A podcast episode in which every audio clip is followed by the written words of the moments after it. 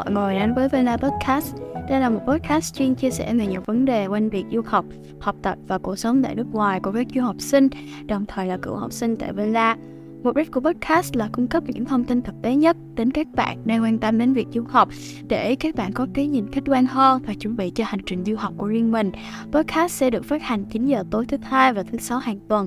Nếu các bạn có bất kỳ câu hỏi nào cần Vena giải đáp, hãy điện thông tin một form trong phần mô tả nhé. Chị chào Phước Bảo ha, em là chị diễn giả thứ tư cho series học SAT không khó. Hello Phước Bảo nè. À, hello chị. Ừ. Rồi, ừ thì hôm nay là một ngày thứ bảy và chiều thứ bảy chị ngồi đây nói chuyện với em để à, nghe em chia sẻ về cái kinh nghiệm cũng như là những cái uh, kỹ năng mà em nghĩ là các bạn sau khi nghe tập podcast này xong thì có thể học được từ cái việc em là người đi trước và em đã thi SCT rồi thì chắc là trước hết ha à, chị hy vọng là em có thể giới thiệu một chút về bản thân của em được không nhỉ? À, dạ thì em là Phước Bảo, tôi Gia Phước Bảo. À, em đang sống ở Đà Nẵng, một thành phố cũng khá là đáng sống ở Việt Nam. À, em đang học chuyên Anh tại trường Trung học phổ thông chuyên Lê Quý Đôn và nếu có thì sở thích của em sẽ là mấy cái đại loại như là neuroscience hay là thì về thể thao thì sẽ có bóng rổ và powerlifting. Rồi chị cảm ơn Phước Bảo rất là nhiều vì cái phần giới thiệu ha nghe qua thì có vẻ em là một bạn một bạn nam khá là sporty ha tại vì chị thấy em chơi thể thao nè xong rồi còn đi lift nữa thì uh, không biết là cái việc em balance giữa việc học với lại việc tập nó có khó không hả? À, thực ra thì với em thì em cảm giác là việc đi tập và chơi thể thao của mình nó là một cái công cụ để hỗ trợ cho việc học.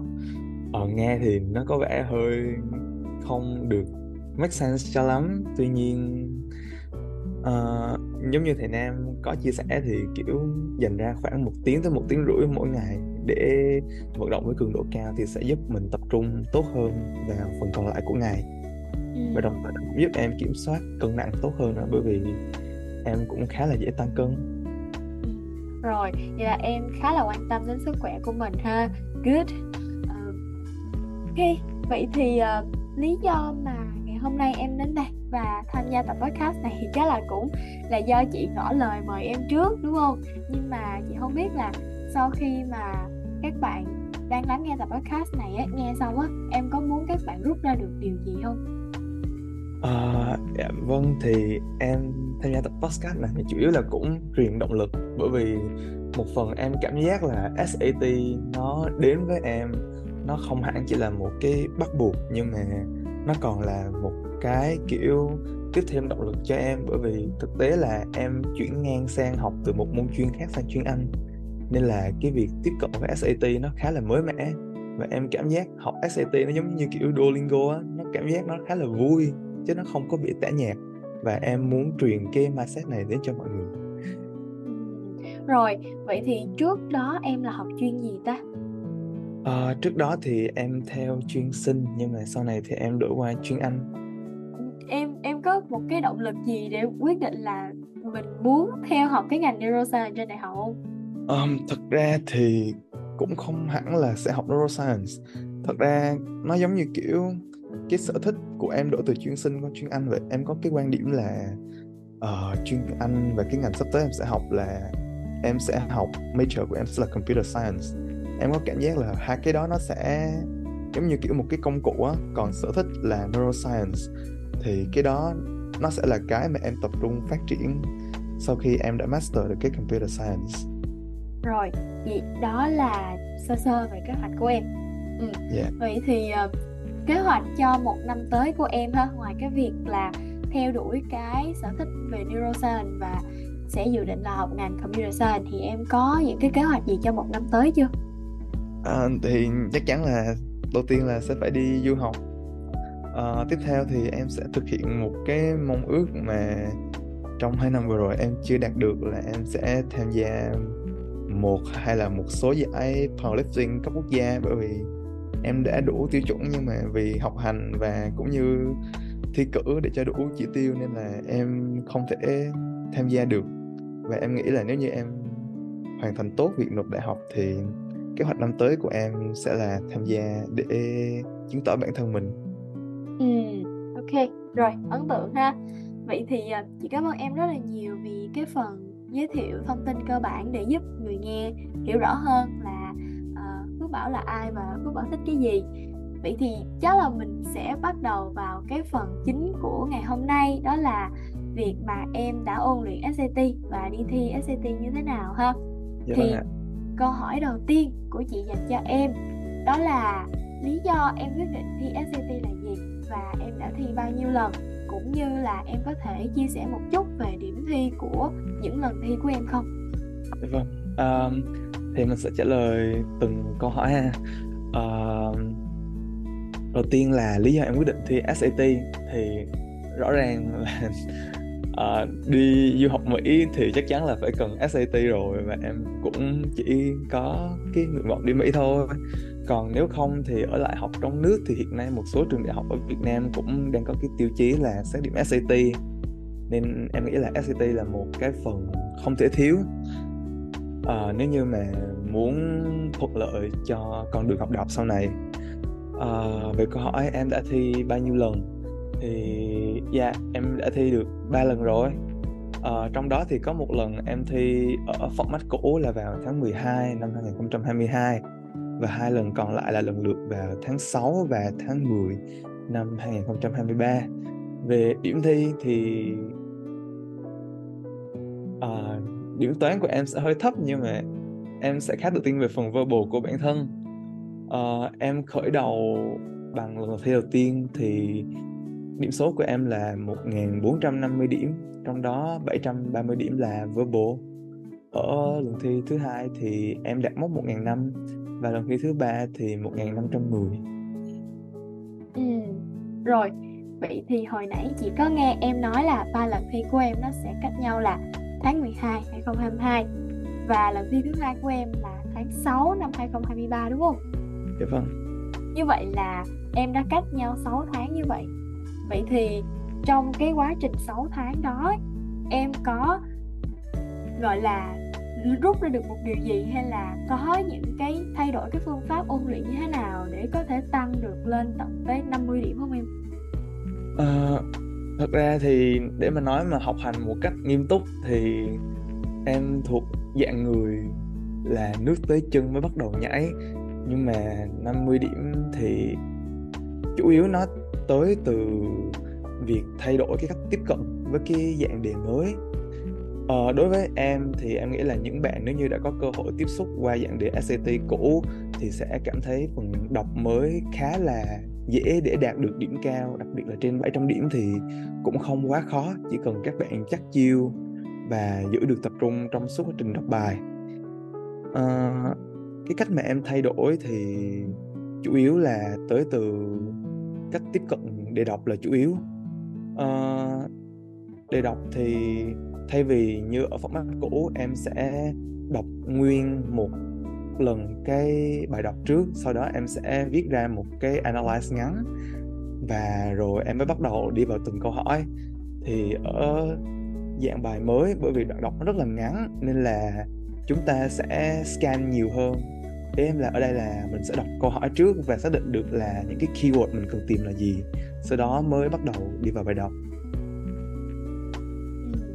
Vậy thì cái đó là những cái phương pháp mà em đã rút ra được để có thể nâng điểm lên đúng không? Vâng. Ừ. vậy thì uh, cho chị hỏi một chút đó chị hơi tò mò về cái thời gian mà em ôn tập ha thì trong ba lần thi đó thì mỗi lần thi em đã ôn tập trong khoảng thời gian bao lâu trước khi đi thi ha? Và nếu được thì em chia sẻ một chút về cái uh, lộ trình ôn tập của em. Hay nói cụ thể đây là thời khóa biểu ôn tập của em ấy. Ví dụ như em có lên lịch ôn tập cho từng kỹ năng không? Và em sẽ ôn tập bao nhiêu tiếng hoặc là cái tần suất ôn tập của em nó như thế nào? À, vâng. Thì như em đã nói là SCT với em nó là một sở thích nhưng mà trong cái sở thích đó thì cũng có các em thích và cũng có các em không thích. Ở đây thì em cảm giác là em thích phần đọc hơn phần verbal hơn. Bởi vì ngoài việc là đọc hiểu nó còn mang lại cho em một số cái uh, thông tin mà em cảm thấy rất là mới lạ giống như đang đọc một cuốn sách mới vậy. Nên là em dành phần lớn thời gian của em cho việc đọc verbal. Uh, cách em phân bố thời gian cho ba lần thi thì em phải nói thật là chỉ có lần đầu tiên là em bỏ nhiều thời gian ra nhất. Bởi vì đó là lần đầu em thi nên là chúng ta sẽ có cái tâm lý là rất là hồi hộp bỡ ngỡ về lần thi đầu. Nên là ai cũng sẽ cố gắng rất là nhiều trong lần thi đầu tiên. À, lần đó thì hầu như là em học sát một tuần 5 tới 6 buổi. Và một lần thì chỉ khi em hoàn thành được một đề trong đúng khoảng thời gian đã được đề ra thì em sẽ dừng lại. Còn đối với hai lần thi tiếp theo khi mà đã chuyển qua format digital thì thật sự là giai đoạn đầu em không có quá nhiều tài liệu để có thể ôn thi được. Bởi vì cái lúc mà mới chuyển qua digital thì rõ ràng là tài liệu nó còn rất là hạn chế. À, nên là em cũng không ôn quá kỹ là bao. Nhưng mà có một cái là vẫn phải được đi được lại là khả năng đọc hiểu của bản thân vậy thì trong cái khoảng thời gian mà em luyện đi luyện lại khả năng đọc hiểu của bản thân ấy là lúc đó em chỉ đọc những cái bài mẫu từ các bài uh, test sample thôi hay em có học đọc thêm ở bên ngoài không? Tại vì chị nghe em chia sẻ thì chị nghĩ em là một bạn thích đọc á. Um, thì em cảm giác là em kết hợp cả hai cái đó cái ừ. test sample là một cái không thể thiếu bởi vì mình phải bám sát vào cái uh, format của đề thi. Nhưng mà để mà thật sự muốn đạt được điểm cao trong sát verbal thì em nghĩ là cái việc quen với cái ngôn ngữ và cái văn phong thì nó là một điều rất cần thiết. Nếu như mọi người không muốn cả ngày của mình chỉ tập trung vào SAT thì mọi người nên dành thời gian để đọc thêm đặc biệt là những cái bài báo đặc biệt là những cái bài báo nghiên cứu về khoa học ừ. rồi em có gợi ý gì cho các bạn mới đọc mới tìm hiểu kiểu muốn đọc thêm nguồn tài liệu bên ngoài thì các bạn nên tìm những cái bài nghiên cứu ở đâu hoặc là những bài nghiên cứu nào vừa sức với mình không tại vì với cá nhân chị nha thì ờ, uh, chỉ biết là trên đại học thì chắc chắn là sinh viên sẽ phải đọc qua rất là nhiều những cái bài nghiên cứu khoa học khác nhau để làm viết một cái Excel hoặc là một cái research paper. Nhưng mà sẽ có những cái bài nghiên cứu nó uh, ở những cái mức độ trình độ khác nhau ấy. Chắc chắn là ví dụ như một bạn mới học SAT mà bạn muốn ra ngoài bạn tìm một bài báo để đọc uh, một cái bài nghiên cứu để đọc mà bạn nhảy vào một cái bài nó quá là cao cấp nó quá là nó sử dụng ngôn ngữ quá là cao cấp rất là khoa học đi thì chị nghĩ cái đó sẽ là một cái rào cản khá là lớn và nó sẽ khó nuốt đối với bạn. Vậy thì em có gợi ý gì cho các bạn mới học hoặc là những cái nguồn để các bạn có thể tìm được những cái loại uh, bài nghiên cứu phù hợp với sức của mình không?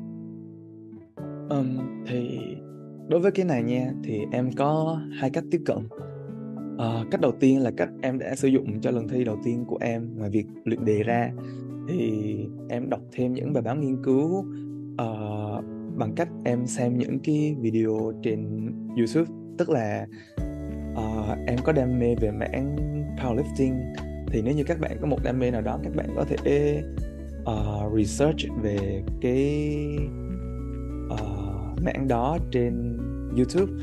Và khi mà các bạn research thì trong những cái video đặc biệt là những cái video nói về các dạng như là performance hay là scientific evidence thì các cái video nó nó đều nói được một cách rất là đơn giản dễ hiểu để tiếp cận với người nghe rồi.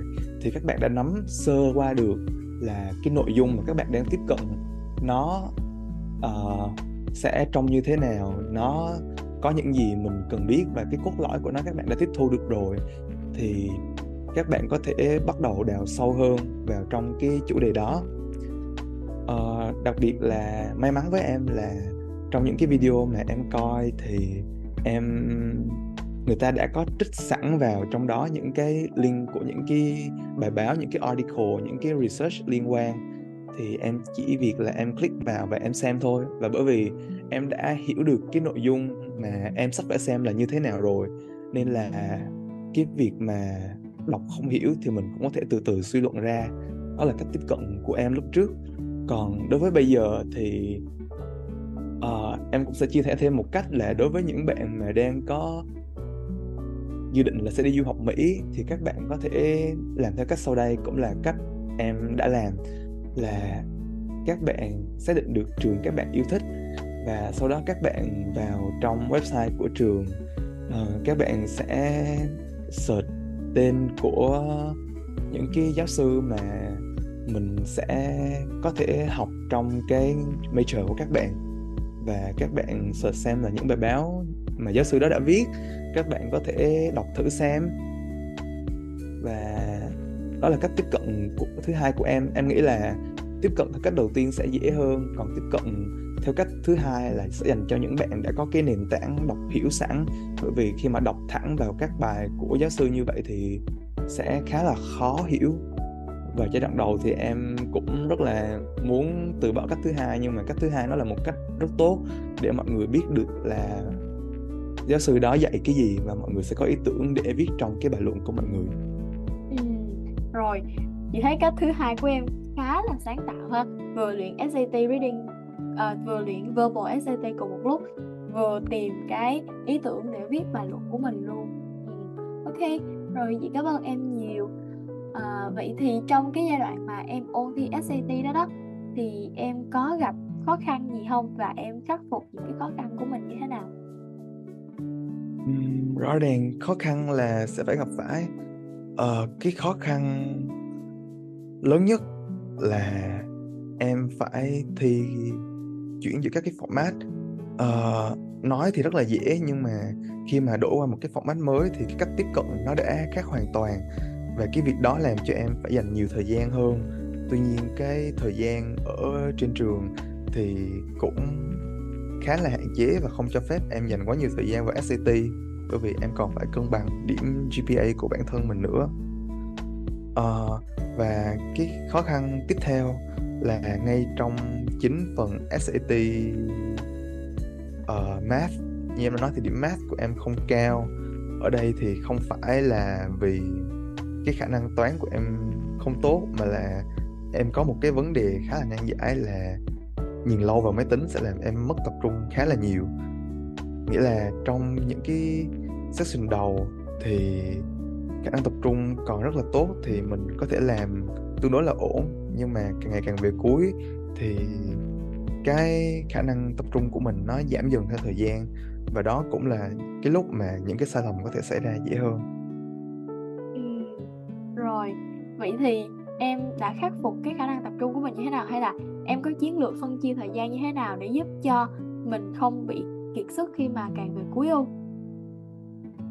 À, thật ra thì tới bây giờ nó vẫn còn đang là một vấn đề của em nhưng mà em cũng đã cải thiện được nói chung là khá khá thì cái cách mà không gọi là không phải là đơn giản nhất nhưng mà cái cách gọi là ai ai cũng có thể sử dụng được, chính là luyện nhiều đề hơn. Và đặc biệt là các bạn phải sử dụng timer trong lúc luyện đề. Bởi vì nếu như các bạn không làm đề với một cái áp lực mà các bạn sẽ phải chịu trong phòng thi, thì khi thi các bạn sẽ không có làm quen được cái việc phải làm nhìn vào máy tính liên tục, hoặc là nhìn vào một cái màn hình iPad liên tục, và làm hàng chục câu, hàng chục câu từ đọc sang toán như vậy ờ, đó cũng là cái lỗi sai mà em chuyển qua cái format mới em thi lần đầu. Thì em làm bài khá là ngắt quãng em không làm liên tục. Và cái điều đó dẫn tới việc là em bị đuối sức khi tới cuối. Nhưng mà ở lần thi thứ ba thì điều đó đã cải thiện đáng kể hơn. Còn cách mà em nghĩ là cũng có thể áp dụng được là uh, các bạn sẽ phải dành thời gian ra để tăng cái tốc độ làm đề của mình lên. Bởi vì em nghĩ là section 1 của toán khá là dễ. Nếu như các bạn làm section 1 được trong khoảng 1 phần 3 tới gần 1 phần 2 thời gian thì khoảng thời gian còn lại sẽ là khoảng thời gian để đầu các bạn được reload, được nghỉ ngơi. Và yeah cái lần thi cuối cùng thì em làm session 1 chỉ khoảng 1 phần 3 thời gian thôi, nên là qua tới session 2 thì em không còn cái gặp, cái tình trạng bị đuối như lúc đầu nữa. Rồi, chị cảm ơn em nhiều vì đã mention tới cái việc là phải chú ý phân chia thời gian khi làm bài ha. Cá nhân của chị á, hồi lúc mà chắc là cách đây 2 năm đi khi mà chị còn OSCT á, thật sự là cái lần, mỗi lần mà làm bài chị rất là khổ sở với cái vấn đề thời gian luôn, tại vì cứ về cuối là chị sẽ kiểu bị đuối hoặc là không kịp thời gian. Và lúc đó chị cũng nghĩ là phân chia thời gian thật sự rất là quan trọng. Ví dụ như những phần dễ mình có thể kiểu cố gắng mình làm nhanh và mình sẽ dành thêm thời gian cho những phần khó. Thì um, chị cảm ơn Phước Bảo vì đã bring up vấn đề này ha. Và chị hy vọng là sau khi em nói về vấn đề này thì các bạn mà đang có vấn đề về thời gian ấy nghe được lời khuyên của em thì sẽ thay đổi cái cách mà phân chia thời gian khi làm bài ha